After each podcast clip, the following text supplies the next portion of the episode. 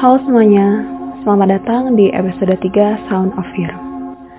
Di episode ketiga kali ini, saya akan menceritakan mengenai pengalaman yang dialami oleh adik dari teman saya. Jadi teman saya ini bukan orang Indonesia, tapi masih masuk dalam negara Asia.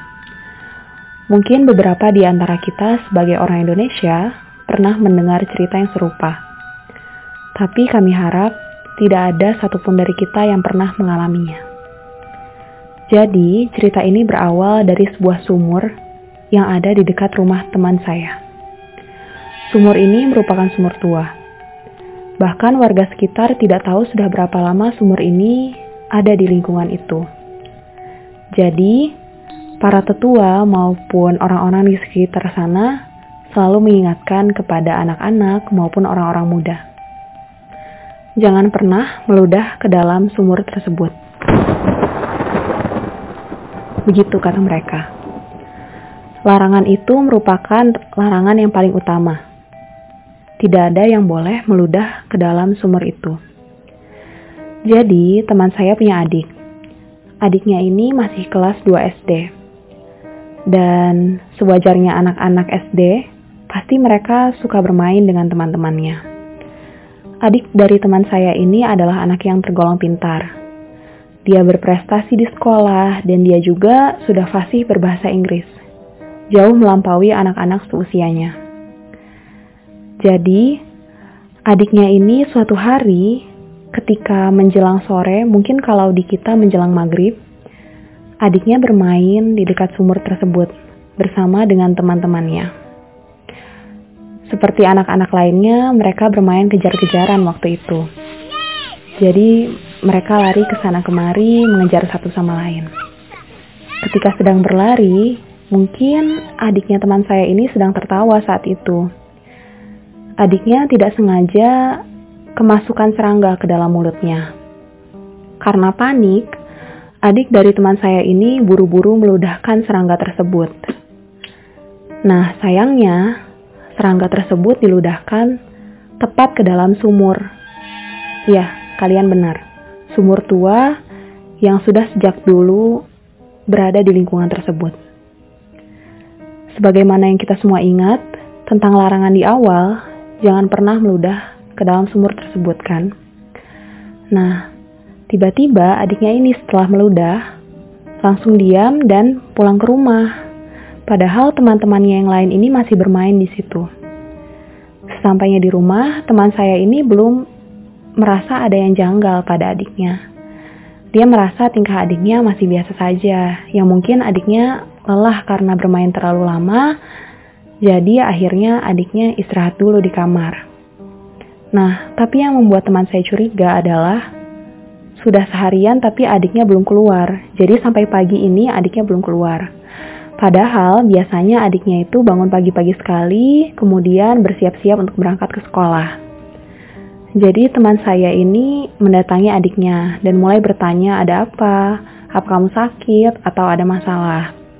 Tapi adiknya ini tidak menjawab. Akhirnya beberapa anggota keluarga lain mencoba untuk memujuk adiknya ini. Bertanya pula mereka tentang apa sih yang sebenarnya terjadi. Tapi karena tidak mendapat jawaban, akhirnya mereka mencoba untuk bertanya pada teman-temannya. Jadi mereka tanya uh, ke anak-anak itu, kalian lihat nggak kemarin adikku ini kenapa? Kata keluarga dan te teman saya ini. Oh, kemarin dia ngeludah ke dalam sumur itu, kata temannya. Nah, karena keluarganya sendiri tidak ingin berpikir negatif, mereka mencoba untuk membawa adiknya ke dokter. Setelah dibawa ke dokter, setelah dilakukan medical check up, ternyata adiknya ini baik-baik aja, gak ada masalah sedikit pun. Tapi anehnya ini adiknya ini masih belum ngomong, dan tatapannya seperti kosong, seolah-olah jiwanya itu terperangkap dalam tubuhnya sendiri. Akhirnya, teman saya ini mencobalah untuk melakukan berbagai upaya untuk menyembuhkan adiknya, termasuk dengan membawa adiknya pada orang yang memiliki kemampuan indera keenam. Nah, di situlah teman saya mendapat kabar bahwa ternyata adiknya ini terkena semacam kutukan karena sudah meludah ke dalam sumur tersebut. Jadi, ternyata penghuni yang ada di dalam sumur ini marah karena adik dari teman saya ini meludah ke dalam sumur. Nah, karena marah, mungkin si penunggu ini menampar mulut adiknya, sehingga posisi bibir dari adik teman saya ini tidak seperti kita orang pada umumnya. Jadi bibir atasnya tidak berada pada posisi yang sama dengan bibir bawahnya, jadi tidak bisa menutup dengan sempurna. Nah, karena ditampar inilah, adik dari teman saya jadi tidak lancar berbicara. Terlebih lagi, kelihatannya tatapan dari adik teman saya ini selalu kosong seakan-akan jiwanya terperangkap dalam badannya. Teman saya mencoba berbagai upaya untuk menyembuhkan adiknya, termasuk dengan mencoba untuk mengobatinya ke orang yang memiliki kemampuan indera keenam tadi. Tapi setelah melakukan berbagai tahap pengobatan, masih belum ada kemajuan. Akhirnya, teman saya dan keluarganya sepakat untuk melakukan terapi bicara terhadap adiknya ini. Dan syukurlah akhirnya adiknya perlahan-lahan mulai bisa berbicara kembali. Tapi memang tidak bisa berbicara normal seperti dulu. Jadi antar kata dalam satu kalimat itu jedanya lama sekali. Tapi teman saya dan keluarganya sudah senang karena setidaknya ada kemajuan. Beberapa tahun setelahnya, adiknya mulai dewasa dan akhirnya sekarang sudah menikah. Ia berhasil menemukan orang yang benar-benar mencintai dan menyayanginya.